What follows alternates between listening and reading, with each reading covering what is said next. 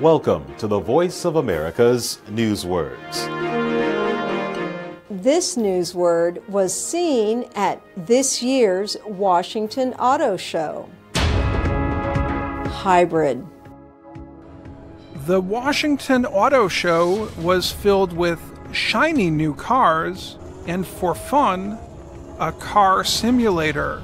There was a lot of interest in the fully electric and hybrid electric cars. A hybrid is something that is formed by combining two or more things. A hybrid vehicle is one that is powered by both electricity and liquid fuel gasoline.